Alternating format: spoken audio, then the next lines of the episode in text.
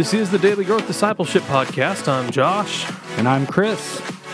St. John of the Cross wrote, In the happy night, in secret, when no one saw me, nor I beheld aught, without light or guide, save that which burned in my heart. This light guided me more surely than the light of noonday, to the place where he, well I knew who, was awaiting me, a place where none appeared. The dark night of the soul is a bitter sweet place where pain and growth meet. It's a place where you feel completely alone, as though God will never be near again. And in this chapter of our conversation, Gretchen tells her story of the dark night of the soul and what it was like when she felt God wasn't there. We often have those mentors in our own spiritual lives, the people that we look up to for wisdom, guidance, and insight. We often look up to them because they've experienced what we've experienced. We look to them because we want to find in some way that what we're experiencing isn't unique and that we're not alone. I've found it's, you don't always have to know these people uh, personally to sort of be mentored by them. Sometimes you can just be, you can find a mentor from people who have been gone hundreds of years through their writings or um, fr- from afar. But are there any other particular mentors um, that have helped you along in the faith um, sim- similarly? Well, I can remember when um, I first started growing and I still had young children. We lived out in the country, and so I would put on a certain radio station in Tallahassee, Florida, that had a lot of preachers on it. And um, Charles Stanley was one of them, John MacArthur. Um, and so I would listen to them, uh, you know, going to and from town.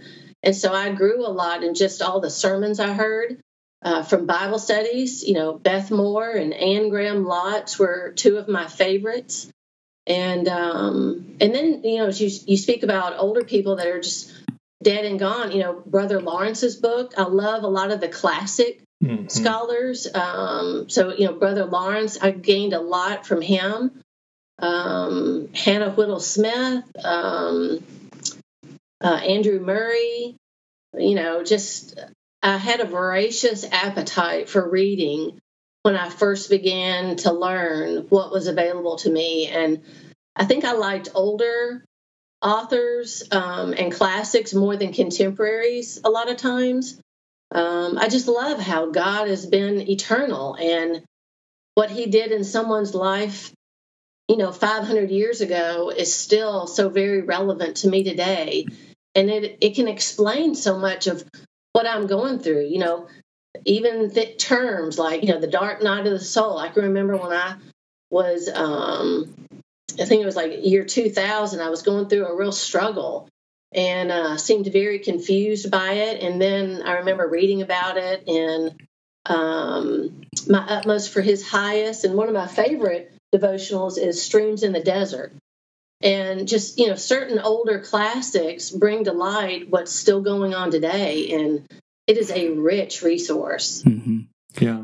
Do you mind if I ask um, you to elaborate a little bit on that that dark spot? Um, that is one of the questions we like to ask people. Is uh, you know how we deal with or how they've dealt with uh, certain difficult spots because um, we we think at least the the church doesn't do a good enough job sort of um, expressing those stories and, and really talking about what they are. And I love that you brought up the dark night of the soul because that is one of the best sort of images of what it is um, to go through these dark periods of of internal suffering and, and striving. But when we come through them that's when we often experience we, we, looking back we can tell that we've experienced the most growth or that jesus was walking with us closer than he's ever walked with us before. And i've been through i've been through one personally here in the last six years. Started yeah probably six years ago. And it, uh, it, I think one of the things that would really, really help Christians is if they could learn to, uh, they could learn that these dark nights of the soul are fairly common for for Christians, but but it doesn't seem like that's the the message that we hear from the pulpits nowadays. Mm-hmm. And so, um, what was it? What was it like for you going through that? And how did you how did you maintain a, a passion for Christ going through that or coming out of it? Um, I didn't learn about the terminology of it until towards the end of my time. So I sort of muddled my way through it for it seems like much of the time. Mm-hmm. But the way I would describe it, I think there's two different ways we experience hard trials. You know, um, sometimes it deals with discipline and sin, but what was a marked difference in sort of the dark night of the soul kind of experience is that it did not have to deal with sin. It dealt with pruning. Mm. Because um, I, as a in my nature, I'm a perfectionist, and I'm really trying to get away from that. I, I call myself a recovering perfectionist, but I'm not even. I'm going to stop even saying that because just a couple of days ago, the Lord I, I, learned something that you know only God is perfect, and I really feel like perfectionism is idolatry. And I'm mm. like, man, I really have to distance myself from you know those tendencies. But anyway, so as a perfectionist, you know, I'm all about trying hard. And, uh, you know, a perfectionist will gloss over and ignore the 99 things that are right and they hone in on what's wrong. And they just they can exhaust themselves trying to fix it. So when i started going through my dark night of the soul uh, at first i would i began to just self-examine a lot. And i tend to normally self-examine anyway. And i think that is probably uh, what motivates a lot of my writing on my um, website is that you know i am asking myself myself questions and wanting to learn and understand from the lord what's going on or what do I need to do differently or what do I need to perceive differently. So I had that um, habit about myself anyway. So as I began to examine and think, what have I done wrong? Why am I not feeling close with the Lord? I, I could not come up with anything. I mean, there was no unrepentant sin. Um, and so I just sort of dug deep. I tried to be more devoted. And it was like God was a million miles away. I did not feel close to him. I just felt like I, he was very silent. Uh, I know my utmost for his highest talks a lot about uh, the darkness.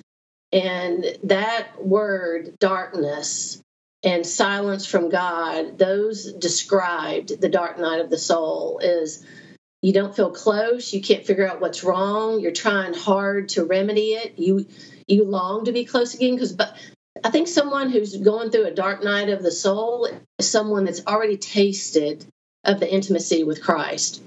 Mm. So then when you sort of remove that intimacy, uh, it's it's very disconcerting. It's it's painful. It's um, you know you don't like it at all. You you can almost become a little frantic about it, trying to figure out what is wrong.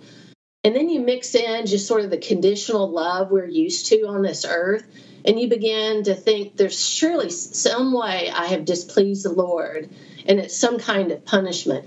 Mm-hmm. But that's the thing about the dark night of the soul. You know, you just have to persevere.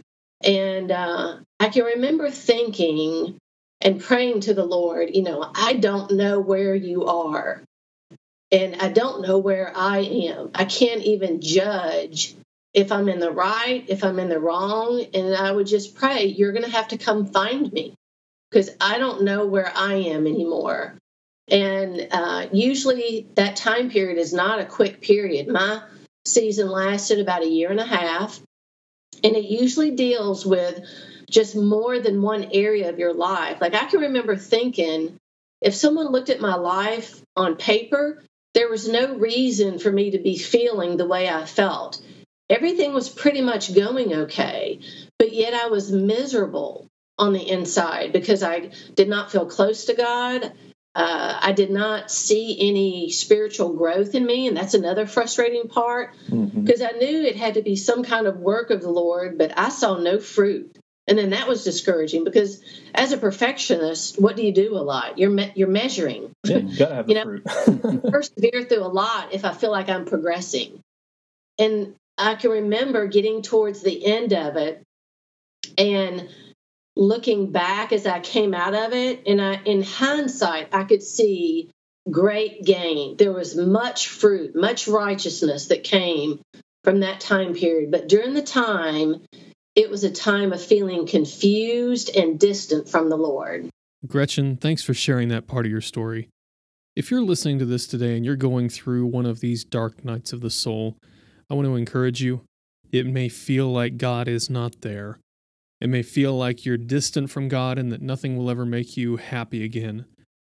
But remember what the psalmist said in Psalm 42. He asked, Why are you downcast, O my soul? Why so disturbed within me? Put your hope in God, for I shall yet praise him, my salvation and my God. God has not left you in the middle of this dark night of the soul, and eventually the darkness will lift. Thanks for listening to this episode of the Daily Growth Discipleship Podcast. If you're listening to these episodes and don't want to wait anymore for the full conversation, go to dailygrowthdiscipleship.com and join the Daily Growth community, and we'll give you instant access to the full conversation. If you don't mind waiting, be sure to check out our next chapter in this conversation, where Gretchen talks about what she went through when the darkness finally lifted.